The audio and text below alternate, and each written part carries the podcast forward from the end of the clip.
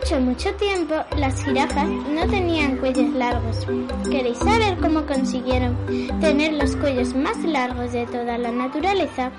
Esta es la historia que ocurrió hace muchos, muchos años. La, jar- la jirafa camina tocándose el estómago y se ve triste. Jirafa, ¿qué te pasa? Ah, Me duele la barriga. A mí me han dicho que para eso a lo mejor es comer miel. La jirafa mete su cabeza dentro de un tronco de un árbol. Mmm, esta miel está deliciosa, realmente deliciosa.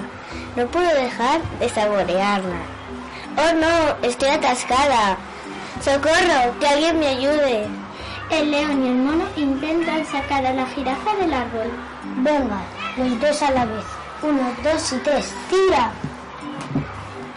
El león y el mono no pueden sacar jirafas del árbol. Entra el elefante. Elefante, ¿puedes ayudarnos, por favor? Por supuesto, me encanta ayudar. Uno, dos y tres. ¡Tira! El león, el mono y el elefante no pueden sacar jirafas del árbol. Entra el antílope. Antílope, ¿puedes ayudarnos, por favor? Por supuesto. Uno, dos y tres. ¡Tira! Los animales tiran y tiran y por fin logran liberar a la jirafa del árbol. Gracias amigos, de no ser por vosotros, me hubiera quedado para siempre ahí dentro. ¡De, nada! Chicos, mirad que la pasa del cuello de la jirafa. Es verdad, parece que su cuello se ha alargado. Jirafa, ¿te encuentras bien?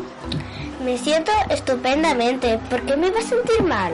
Es ¿Eh? que tu cuello es raro. Pues me siento fenomenal y además me ha entrado más hambre. La jirafa va hacia el árbol y comienza a comer hojas en la parte superior. ¿Habéis visto eso? Ahora puedo comer las hojas de la copa de los árboles. ¡Increíble! Es genial.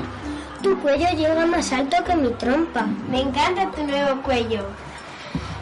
Aquella jirafa se casó y tuvo pequeñas jirafas que nacieron con el cuello largo y estas a su vez tuvieron otras jirafas también con el cuello largo. Desde entonces nadie ha vuelto a ver una jirafa con el cuello corto. Fin.